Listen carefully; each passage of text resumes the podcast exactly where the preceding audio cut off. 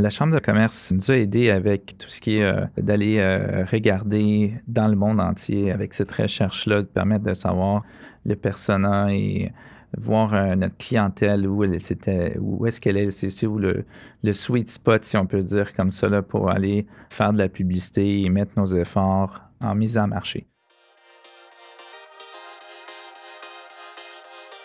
Plonger tête première dans l'aventure entrepreneuriale est un exercice réservé à ceux qui n'ont pas froid aux yeux. Plan d'affaires, partenariat, commerce en ligne, il peut devenir facile de se perdre en cours de route. Afin de mieux comprendre les multiples facettes de cette excursion, entretenons-nous avec de jeunes entrepreneurs qui ont relevé plusieurs défis afin d'atteindre les plus hauts sommets. Je suis Carl Michel, entrepreneur, chroniqueur et animateur. Bienvenue à Entreprendre, la grande expédition, un balado de la Chambre de commerce du Montréal métropolitain. Une fois l'expédition bien entamée, pourquoi ne pas partir à la recherche de nouveaux horizons pour poursuivre l'aventure? Pour de nombreux aventuriers entrepreneurs, la quête de l'inconnu en territoire étranger peut sembler exaltante. Afin de faire la lumière sur cette étape charnière, entretenons-nous avec Alexandre Santos, président-directeur général de Centaure Sécurité. Alors, Alexandre Santos, comment ça va aujourd'hui? Ça va très bien, ça va très bien. Merci, merci de prendre le temps de jaser avec moi. Euh, j'aimerais, j'aimerais évidemment euh, parler de, ton entreprise et de tes entreprises, mais avant tout ça, euh, parlons un peu de l'humain derrière, hein, la personne derrière tout ça. puis parlons aussi de ton parcours. Est-ce que tu pourrais me faire un peu un portrait de comment tu t'es rendu jusqu'ici? Ben, je pourrais dire que ça a commencé tout petit, là, euh, style à, autour de 3-4 ans. Euh, je, ma mère, elle avait un gros tape cassette, là, puis j'enregistrais ma mère en lui demandant des, des, cadeaux qui étaient dispendieux pour dans ce temps-là, tout ça. Puis j'ai été à à lui demander des choses que j'ai enregistrées. Puis par la suite, quand je faisais réécouter la, tape cassette, quand c'était rendu ma fête, exemple, puis j'avais pas mon cadeau euh, qu'elle me souhaitait, soit le PlayStation 2 ou quelque chose du genre, ben là, elle, est restée vraiment impressionnée par ça. Je dirais autour de 5-6 ans, à un moment donné, je suis arrivé à la maison avec de l'argent. Euh, puis euh, j'ai expliqué que j'avais vendu euh, des poubelles que j'avais trouvées dans ma ruelle, puis tout ça. Fait que j'étais déjà comme un entrepreneur. tout ce que je pouvais mettre la main dessus, euh, j'allais vendre ça pour de l'argent ou je faisais du trade de cartes ou des choses de même. Puis la passion pour euh, découvrir ou apprendre des choses. J'étais le, petit garçon sneaky qui allait enregistrer aussi ses copains de classe, euh, puis qui allait jouer sur le ligne de téléphone, des choses de même quand j'étais plus jeune. Donc, euh, j'avais déjà comme une passion, si on pourrait dire, pour tout ce qui a trait un peu à l'équipement dans la quête. j'avais un voisin avec un walkie-talkie, donc des passions pour des, des, tout ce qui était des gadgets, si on peut dire. Là. Très cool, très cool. C'est bon de savoir que commencer très très jeune. Euh, j'aime j'aime la partie de parler des, des cartes des cartes de collection. Ça c'est à l'époque c'était très populaire, j'imagine. Oui, tout à fait. Euh, donc vraiment une vraiment un, un, parcours dès le départ, une passion un peu pour ce pour l'entrepreneuriat. Même si tu j'imagine que tu savais pas trop c'était quoi l'entrepreneuriat, mais mais t'étais déjà t'avais déjà des signes. Oui, tout à fait. Ben, mes deux parents, eux, ils, travaillaient à leur compte aussi. Donc, euh, le matin, je me faisais réveiller par euh, la machine à coudre de ma mère, mon père qui quittait pour aller euh, dans, sa, compagnie d'entretien ménager et tout ça. Là. OK, donc c'est familial aussi, donc c'est cool, ça c'est bien. Euh, mais euh, j'aimerais ça parler maintenant de, en fait, de tes deux entreprises parce que euh, tu, as fondé deux entreprises, Centaur Security puis Spytronic. Peux-tu nous expliquer un peu qu'est-ce que ça fait ces deux entreprises là Bien, à l'école, je n'étais pas quelqu'un qui aimait beaucoup l'école le fait que je travaillais avec mon père, je faisais de l'entretien ménager avec mon père. Je commençais à travailler jeune, euh, ce qu'on voit plus autant, j'imagine, aujourd'hui. Donc, autour de 8 ans, euh, j'allais le soir, au lieu d'aller jouer avec les amis, j'allais travailler avec mon père. Puis, euh, quand, quand j'ai décidé de lancer mon entreprise, c'était vraiment avec de la passion, parce que c'était quelque chose qui m'inspirait beaucoup, tout ce qui était équipement d'enquête. Donc, euh, les gadgets que James Bond pouvait utiliser, c'était quelque chose qui m'attirait toujours. Donc, quand j'ai décidé de, de, commencer mon site Internet, c'était avec une dizaine de produits. Euh, c'est là où j'ai lancé euh, Spytronic en 2004. Donc, un site Internet avec un copain de classe que je, je le payais avec des morceaux d'ordinateur, qui, lui, il m'aidait à monter mon site Internet. Il m'a aidé à faire le logo, trouver le nom et tout ça. Par la suite, c'est ça, j'ai lancé ce site Internet-là avec une dizaine de produits que moi-même j'assemblais. Euh, j'étudiais en électromécanique, donc euh, j'avais appris la, de la soudure, euh, aussi tout ce qui touche l'électronique et l'électricité basse puissance et tout ça. Donc, ça m'a permis de, créer ces, une dizaine de produits que j'ai lancés en ligne. Ça l'a fait une boule de neige, si on peut dire comme ça. Il y a eu euh, des acteurs, euh, des gens québécois, connus québécois, qui, qui ont acheté les produits. Parmi les produits, euh, j'avais une enregistreuse de téléphone qui a permis aussi d'épingler quelqu'un qui faisait de l'abus sur une actrice dans le temps qui, a fait emprisonner, dans le fond, son agresseur. Puis ça a fait une boule de neige où est-ce qu'à ce moment-là, plus de monde était comme au courant qu'il fallait dénoncer tout ça. Donc, j'avais de plus en plus des demandes de clients qui souhaitaient, dans le fond, se protéger, avoir des preuves à l'appui comme on le sait, si on n'a pas de témoins, ben, ça prend une preuve à l'appui, à la cour et tout ça. Fait que il y a eu cette vague-là, je dirais, de 2004 à peu près, aller jusqu'à 2010, euh, euh, où, dans le fond, mon entreprise grandissait. Je m'étais installé sur la, rue Saint-Hubert, où est-ce que c'est, euh, j'ai pris un loft commercial, j'ai commencé là en 2010 à peu près j'étais devenu comme la référence au Québec, si on peut dire, au Canada aussi. Euh, donc, on avait des, gens qui prenaient l'avion, qui, venaient même de différents pays pour venir acheter les produits spécialisés. Euh, j'étais très, très niché et euh, je suis encore, bien sûr, mais dans ce temps-là, c'était quelque chose qui était très en vogue et très, très, très puissant et, fort. La demande d'installer aussi, de faire de l'installation pour du gouvernement ou des services de force de l'ordre prenait de plus en plus place en ayant cette euh, réputation-là de, personnes à contacter pour euh, de la caméra cachée, euh, des systèmes d'enregistrement dissimulés, tout ça, c'est là où est-ce que cette réputation-là m'a permis par la suite d'avoir des, des, gros liens et d'avoir des gros contacts qui se sont intéressés par la suite à venir me voir et me demander, Alexandre, si tu es bon pour pouvoir cacher, dissimuler tous ces électroniques-là, tu dois sûrement être bon pour pouvoir les trouver, qui a fait place, dans le fond, au lancement en 2011 de l'entreprise Centaure, spécialisée en détection d'écoute électronique, donc dans le fond, le contraire de Spytronic, qui était euh, d'aller chercher euh, la preuve. Là. C'est très intéressant tout ça parce que, dans le fond, tout ça a démarré avec euh, cette fameuse actrice euh, et ce, cette histoire-là qui s'est passée, qui a un peu euh, dirigé la mission de votre entreprise, en fait. Ça l'a influencé et disons aussi, il y avait beaucoup de mouvements qui se passaient. Ça me fait penser, exemple, il y avait un, Israélien que lui, en caméra cachée, il avait arrivé à, prêter de l'équipement c'est un influenceur web qui, euh, qui a prêté l'équipement à des femmes en Afrique exemple, qui étaient victimes d'abus. Puis euh, avec ces vidéos-là, ça, avait été viral. Euh, il y avait aussi le Journal de Montréal qui sont clients, qui était en contact avec nous dans ce temps-là, qui allait chercher des preuves donc de toutes sortes d'abus également aussi ici, que ce soit de nature raciste ou que ce soit de, de abus psychologiques, physiques, donc, euh, tout ça, c'était de mettre en lumière, dans le fond, les, agresseurs et euh, que les victimes, dans le fond, ils restent pas dans le silence et tout ça.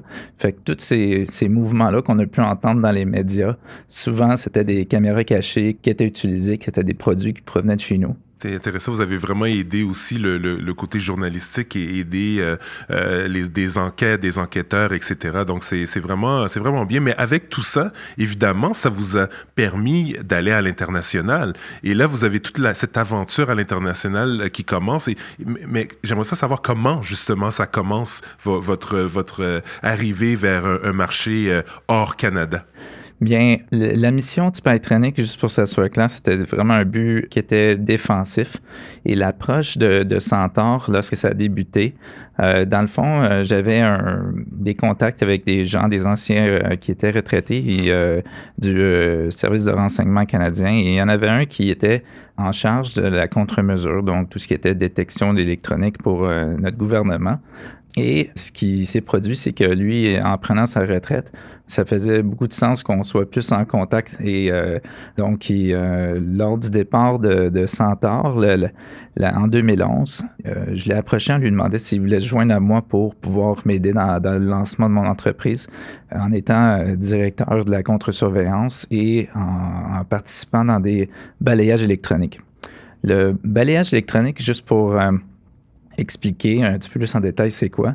C'est euh, différents outils qui étaient dès le départ de l'équipement de laboratoire, soit pour des tests et des analyses, qui ont été transformés à ce moment-là pour pouvoir déceler, détecter de l'électronique.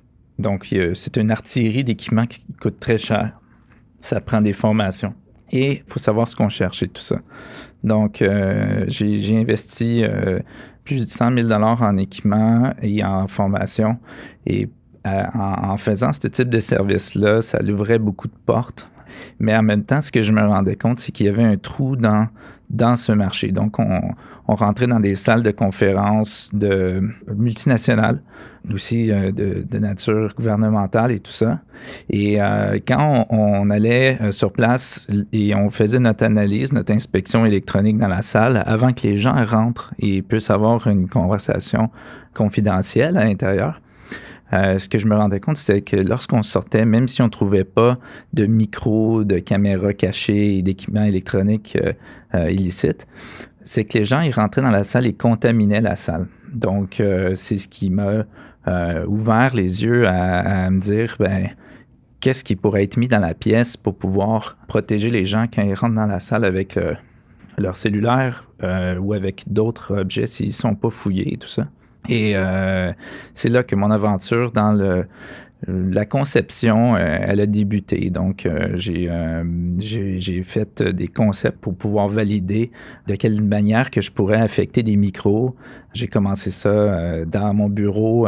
ce que ça m'a permis de faire, c'est d'aller à un point où est-ce que j'ai trouvé une, une, méthode de protéger la parole? Et j'ai fait un dépôt de brevet, ça a commencé comme ça de fil en aiguille, j'ai été euh, voir euh, différentes personnes pour pouvoir aller chercher de l'aide. Et euh, c'est là où est-ce que j'ai pu commencer à rencontrer les gens de, de PME Montréal, exemple, qui m'ont aidé. Hmm. la Chambre de commerce également aussi, le Paris CNRC et d'autres... entreprises comme ça? Ben, c'est des, des pas associations, je dirais plus du côté aide gouvernementale, si on peut dire ça comme ça. Là. Mais comment on établit ces premiers contacts-là? Parce que euh, oui, il y avait il y avait de l'aide, des entreprises, des regroupements qui t'ont aidé, mais comment on établit aussi ces, euh, ces contacts-là avec des clients ou avec des gens à l'international? Tu parlais euh, d'un retraité de, du service du gouvernement qui a évidemment aidé à, tout ça, mais comment qu'on crée ces contacts-là à l'international? Ben c'est un peu comme l'effet de boule de neige. Là. Si, exemple, on commence petit hmm. et on, suit dans le fond notre chemin en grandissant avec une croissance, notre réseau s'élargit. Mm-hmm. Donc, c'est un peu comme ça. Oui, tout à fait. Donc, en vendant de la surveillance, en faisant des assemblages, en bâtissant, dans le fond, la réputation, notre réseau devient de plus en plus grand. Et euh, c'est comme ça que la, réputation de la personne qui se spécialise devient un point tel qu'elle peut devenir une référence. Puis à ce moment-là, lorsqu'on a cette ligne-là qui est, si on peut dire, qui est traversée, où est-ce que les gens sont, non, regarde, c'est vraiment lui la référence, c'est là où est-ce que les, les, les, contacts puis le, cercle, il commence à avoir du sens. Et euh, c'était pas évident pour moi parce que moi, j'étais plus jeune. c'est très difficile de percer un peu la, barrière dans un domaine qui est la sécurité, où est-ce que les gens sont, euh, je dirais qu'ils sont pas mal plus sur le bord de la retraite, où est-ce que c'est eux qui ont le, qui sont euh, considérés comme la référence dans la majorité des cas. Donc, c'était, ça n'a pas été évident. Là. Donc, vous avez quand même réussi à faire votre marque très, très jeune dans l'industrie. C'est quand même pas peu dire. Mais il y a dû avoir quand même des défis. C'est quel genre de défis avez, que tu as eu euh, pendant ce temps-là? Il y a toujours des défis. Dans le fond, si je peux dire comme un truc, c'est que du moment qu'on voit comme les, pires défis, après ça, les petits défis euh, deviennent très euh, banals et simples. Donc, on voit pas ça comme étant comme quelque chose d'une grosse montagne, si on peut dire ça comme ça parmi les défis, c'est sûr, certains en ayant euh, un loyer à payer, exemple. Quand j'ai commencé Spytronic, j'étais seul. Et c'était des amis à moi qui venaient m'aider. Puis je vais toujours me rappeler le, premier jour que j'ai loué sur la place de Saint-Hubert, mon, mon, loft, ben je, je peinturais les murs du loft. C'était moi qui étais le peintre. Donc, euh, on porte plusieurs chapeaux quand on commence une business. Hein? Exact. Donc, euh, c'était ça. Puis mon premier client qui a passé la porte, c'était un agent de la GRC qui venait m'acheter des, euh, des, stylos que je modifiais. Donc, j'achetais des stylos, du câble en bobine et des micro-électrètes, des connecteurs de style de jack 3.5 mm, là, comme on utilise encore aujourd'hui pour des écouteurs. Là. Ouais, ouais, ouais. Donc, c'était mon premier client, c'est un agent de la GRC. Ça m'a donné un gros boost c'est toutes des petites choses comme ça qui, euh, alimentent, dans le fond, euh, la, croissance, euh, des difficultés psychologiques et des choses qu'on se dit, on va-tu arriver à payer le loyer ce mois-ci? J'en ai eu plusieurs défis, soit au niveau des cartes de crédit. Au début, quand on commence une entreprise, les, banques ne prêtent pas de l'argent parce qu'on est à haut risque. De, donc, c'est très difficile d'aller dans, une, une, forme comme ça. Donc, ma, solution était plutôt d'aller chercher beaucoup de ventes pour avoir, dans le fond, de la liquidité et de retourner vers les banques et euh, de laisser euh, euh, des dépôts en garantie pour pouvoir avoir du crédit et bâtir mon crédit dans le fond. C'était ça. Je, suis, je suis assez impressionné par l'histoire du de, qui était en train de, de, faire la peinture de ton loft, puis t'as un agent de la GRC qui vient t'acheter des stylos. C'est comme c'est assez intéressant. et j'aimerais aussi parler avec toi de qu'est-ce que tu ferais différemment Hein? Si tu avais à recommencer toute cette aventure-là, qu'est-ce que tu ferais différemment? Qu'est-ce que je ferais différemment? Euh, je crois que je m'aurais euh, lancé un, petit peu plus de bonheur dans de la création, de la conception et des dépôts de brevets. Ça, ça c'est quelque chose de marque, de commerce. Là. Hmm. Euh, c'est quelque chose que j'aurais commencé plus de bonheur. Hmm. J'ai donné beaucoup d'idées, ça je le sais parce que j'ai j'ai inspiré des manufacturiers à créer des, des produits. Il y en avait un, entre autres, c'était un GPS euh, qu'on colle en dessous des voitures, vous savez, là, pour les, enquêteurs. Oui. Puis la compagnie, euh, c'est une compagnie montréalaise qui a été achetée par une compagnie américaine qui se sont rendus à la bourse. Donc, ça vous donne une idée. Là. Ah, et euh, la modification de leur produit, leur début de succès, c'était avec un produit que c'était moi qui modifiais. Donc, je leur ai donné la puce à l'oreille. À un moment donné, ils ont reçu des produits des services de police. Et quand ils ont reçu le produit dans leur bureau, ils ont ouvert la boîte, ils ont vu le produit, ils ont dit ça, c'est pas notre produit. Mais quand ils ont défait ce que moi je modifiais dans le fond, là, ils ont compris que c'était vraiment leur produit sous ma coquille qui roulait. Et euh, donc, avec des aimants et tout ça, fait qu'eux, ils ont créé par la suite un produit qu'ils ont mis sur le marché. Donc, j'ai inspiré différents euh, secteurs. Euh, avec euh, mes modifications d'équipement d'enquête et tout ça. Donc, euh, j'aurais commencé, c'est ce que j'aurais fait. J'aurais commencé plutôt à, être plus dans de la conception au lieu d'être euh, dans de la vente au détail. Mais ça fait grandir la vente au détail. Hein. Mm-hmm. Oui, effectivement. Je veux parler un peu de ton parcours à l'international parce que ce parcours-là commence en Amérique du Sud. J'aimerais savoir comment ça, s'est fait et comment c'était le marché en fait là-bas et comment tu as choisi ce marché-là d'Amérique du Sud. Puis finalement, j'aimerais savoir si tu as euh, pénétré d'autres marchés à travers le monde. Oui, bien, euh, la, Chambre de, commerce nous a aidé avec euh, tout ce qui est d'aller regarder dans le monde entier avec cette recherche-là, de permettre de savoir le persona et voir euh, notre clientèle, où, elle, où est-ce qu'elle est, c'est, où le, le sweet spot, si on peut dire comme ça, pour aller euh, faire de la publicité et mettre nos efforts en mise en marché. Ça a commencé comme ça et euh, également aussi, euh, ce qu'on trouvait euh, vraiment comme génial, c'était le fait qu'on puisse participer à des missions commerciales et voyager pour aller présenter notre technologie. Donc, ça a été les premiers pas que je pourrais dire, c'était, comme ça, de cibler, de savoir où, pourquoi et de, se déplacer et de présenter à des gens stratégiques de notre technologie. Hmm, c'est bien ça. Ton parcours, est-ce que c'est, tu, tu l'avais envisagé comme ça? Est-ce que c'est, euh, c'était planifié comme ça? Ou, ou, ça a été vraiment euh, euh, complètement différent de ce que tu pensais? Ben, je dirais que juste pour bien situer, là, mon prototype, je l'ai présenté en 2018 avec ma technologie que j'ai développée qui s'appelle HARP. Donc, et en 2019, c'est là qu'on a commencé le bal à, expédier les premières unités. Donc, quand on a commencé à voyager, puis euh, c'était juste avant la COVID. Disons que la COVID, notre clientèle, c'est gouvernementale et militaire. Mm-hmm. Et euh, on a eu comme un frein qui s'est mis un peu. On a fait euh, du virtuel pendant la COVID. Puis on a focusé sur euh, de l'optimisation au niveau de la production et plein d'autres petites choses pour avoir une bonne croissance et pouvoir repartir cette année. Non, c'est bien. J'aimerais commencer à te poser des questions en rafale. Est-ce que ça t'intéresse? Vraiment, on va aller, on va aller rapidement. Quelques questions pour toi. Tu me donnes des réponses courtes. Dans le fond, c'est, un peu euh, euh, dans notre grande expédition d'entrepreneurs. Euh, ça nous prend évidemment des kits. On appelle ça des kits de survie. Donc, j'aimerais te poser plusieurs questions comme ça. Et la première question que j'ai pour toi, c'est quel est le logiciel ou l'application qui t'a sauvé la vie? QuickBooks Online. c'est bon. Ouais. QuickBooks Online, euh, pour, pour la comptabilité, euh, il y a beaucoup de facilités puis de choses automatiques. Euh, on essayait d'autres logiciels de comptable, puis ça, a été des, catastrophes à chaque fois, puis des gros coûts, puis des, de la perte de temps.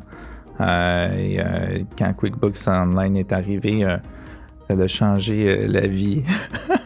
C'est bon, c'est bon à savoir. Euh, les journées en expédition peuvent être très longues. Quelle est ton astuce pour planifier ton horaire et ne pas trop t'essouffler? Je dirais, ben, c'est mon adjointe. mon adjointe, m'aide beaucoup. Euh, donc, euh, déléguer le plus possible. Sinon, euh, quand on prend des choses personnelles, c'est là où est-ce que ça peut des fois être un petit peu plus difficile si les choses vont très vite. sinon, le calendrier, utiliser son calendrier. C'est bon. As-tu une recommandation d'un livre d'affaires ou un site web que chaque entrepreneur devrait à tout prix amener sur la route avec soi? Un livre euh, pour les entrepreneurs, euh, je dirais euh, Rich Dad Poor Dad. c'est un, très bon classique. classique. Ce serait, ce serait ça comme qui me vient en tête rapidement. Cool. Quelle est la personne qui t'a le plus aidé dans ton aventure d'entrepreneuriat? Je dirais c'est chez PME Montréal, euh, donc euh, c'est Marcella Guterres, qui est une maman d'entrepreneur. Elle, elle, me, dans mon cheminement, je dirais, de lorsque que je suis arrivé, puis avec un produit à mettre sur le marché, puis de, de démarrer, là, c'était euh, un ange, un guide.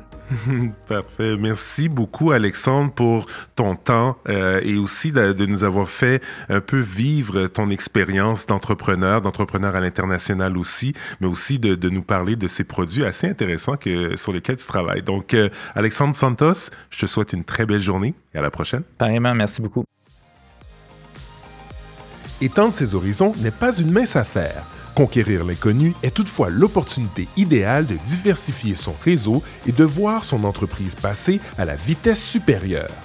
Pour obtenir une foule d'informations sur les missions commerciales, de la rédaction de plans à l'exportation, consultez les services accélères de la CCMM. Vous y trouverez de l'aide pour vous préparer à faire le grand saut.